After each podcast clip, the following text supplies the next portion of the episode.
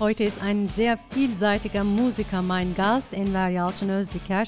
Er ist Absolvent der Volkwang Universität der Künste in Essen im Fach Komposition. Er arbeitet als freiberuflicher Komponist und Interpret, auch als Gitarrenlehrer an der Musikschule Bochum und er leitet den Nefes Chor und das Ensemble und gibt auch Kurse an der Landesmusikakademie NRW. Herzlich willkommen beim Podcast Ala Tuba, Enver. Hallo, guten Tag. Wie geht es dir als äh, Musikdozent und als Musiker in dieser Zeit? Ja, da sind natürlich sehr viele Einschränkungen. Ähm, alles ist so turbulent digitalisiert worden und ich mache viel auch äh, Online-Unterricht von zu Hause aus. Äh, insofern ist ja alles halb so gut, aber mir fehlt natürlich auch die persönliche Kontakt wie allen. Manche Musikerfreunde erzählen mir, trotz der enormen Schwierigkeiten, dass sie Corona-Zeit produktiv verbringen. Wie ist es bei dir? Ja, das ist bei mir auch ziemlich produktiv gewesen. Ich habe da vier Stücke komponiert, glaube ich, in einem Jahr. Und äh, drei davon wurden aufgeführt, uraufgeführt und eine wurde leider verschoben. Aber damit muss ich auch leben. Im Hintergrund äh, hören wir eine Komposition von dir. Ähm, es klingt sowohl westlich als auch östlich. Was hören wir? Richtig, das ist äh, ein, eine Ouvertüre, äh, allerdings mit türkischen Instrumenten. Die sind als, äh, Solist, also solistisch besetzt. Äh, das war ein Projekt mit Hagener Philharmoniker. Äh, ich glaube 2011 war das, vor zehn Jahren mittlerweile. Ähm, das war eine, ein Eröffnungsstück von Zülfü Livaneli. Sonderkonzert mit, mit der philharmonischen Begleitung.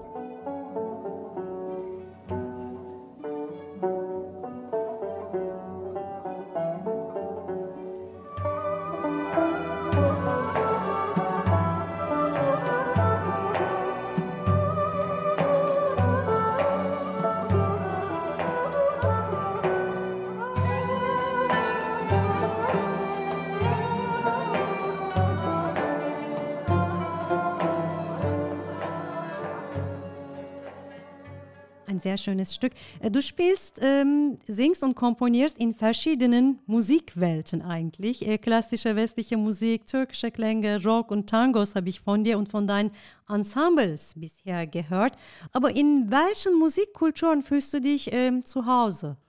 Ich sag mal so, ich bin immer noch ein türkischer Komponist und das kann man auch in meinen Stücken hören. Ich beherrsche auch äh, westliche Methode, ganze Instrumentation, Kompositionsmethoden, aber äh, irgendwo muss meine Unterschrift da sein und das ist, glaube ich, meine eigene Kultur. Aber ich, ich spiele auch gerne Rock, ich spiele auch gerne Jazz äh, oder spiele auch gerne Klassik.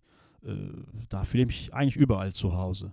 In Deutschland haben wir zum Glück eine bunte Musiklandschaft inzwischen. Es gibt viele Förderprogramme auch dafür in unserem Bundesland, in NRW zum Beispiel vom Landesmusikrat, von der Landesmusikakademie.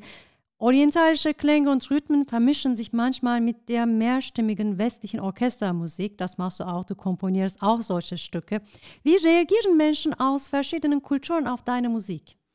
Meine Erfahrung ist ganz positiv in dieser Hinsicht. Äh, ich habe immer positive äh, Rückmeldungen bekommen äh, ja, die Zu Zuhörer, Zuschauer, die waren immer eigentlich offen.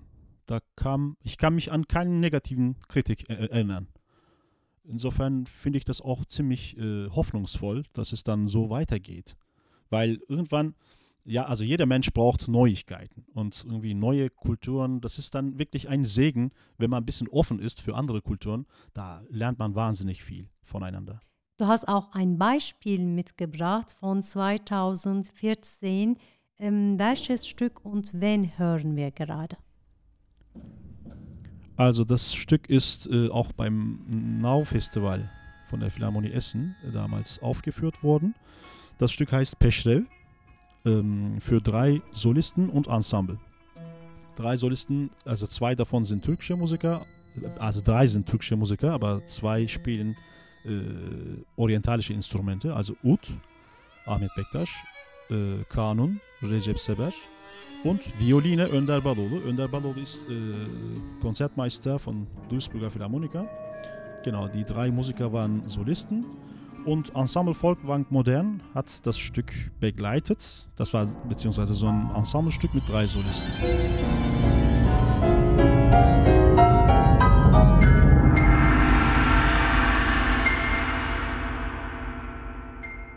Das kam äh, bei Klaus Huber sogar gut an, der sich für interkulturelle Musik äh, sehr oft engagiert hat mittlerweile tot ist.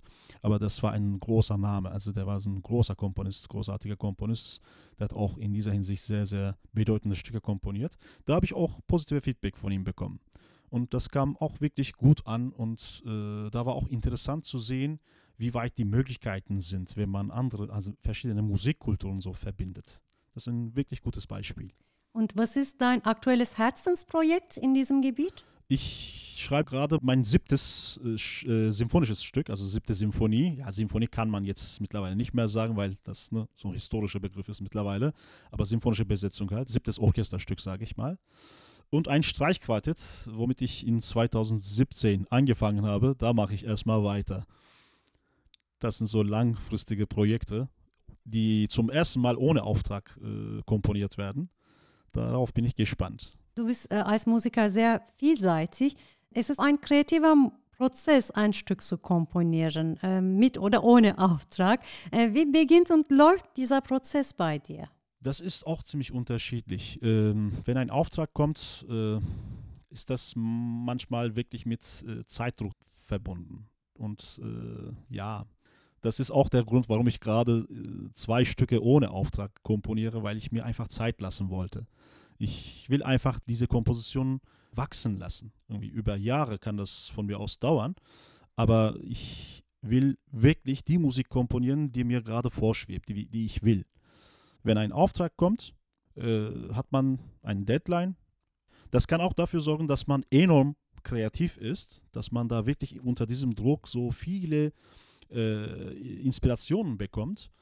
Äh, aber ich wollte auch mal ein bisschen anders ausprobieren, wie das dann so damit aussehen könnte. Das hat mich so interessiert. Das fördert die Kreativität, glaube ich auch.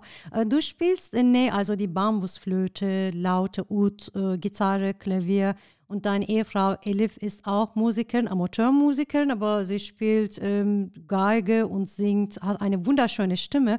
Äh, ihr musiziert gemeinsam. Äh, kann man sagen, dass Musik euer Lebensmittelpunkt ist?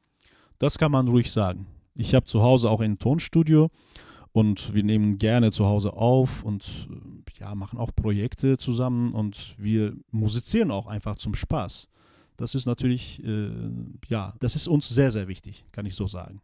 Was für ein Gefühl ist das als Profimusiker oder als Hobbymusiker? Äh, ist egal, äh, dass Menschen zu Hause zusammen musizieren. Was bringt das den Menschen? Das bringt sehr viel. Also Musik ist wirklich ein Mittelpunkt und äh, Musik äh, ja, ist auch so eine, so eine Art Therapie, glaube ich. Und enorm wichtig. Und es gibt ja auch Musiktherapie und sowas. Und Musik macht einfach Freude, auch zu diesen schwierigen Zeiten. Wir haben ja auch mehrmals gemeinsam mit anderen Kollegen musiziert, Videos aufgenommen und Beethoven gespielt zum Beispiel. Du kannst das empfehlen auf jeden Fall. Auf jeden Fall, auf jeden Fall. Ich unterrichte ja auch im Jekids-Programm, also jedem Kind ein Instrument an der Musikschule Bochum. Äh, da ist, da arbeite ich seit, mittlerweile seit, seit zehn Jahren und immer wieder bestätigt sich das, dass die Musik wirklich große Rolle spielt bei, bei den Kindern, gerade die in Wachstum sind und irgendwie die empfinden dann alles anders, wenn die mit Musik beschäftigt sind. Dann ja, das macht wirklich alles nur noch positiver. Vielen Dank für dieses schöne Interview, Enver Yalçın Özdiker. Ich bedanke mich. Und zum Schluss hören wir als Kostprobe einen türkischen Rocksong von Enver und Elif Yalçın. Der Song heißt Fırtına, der Sturm. Niye her şey korku, her şey tasar.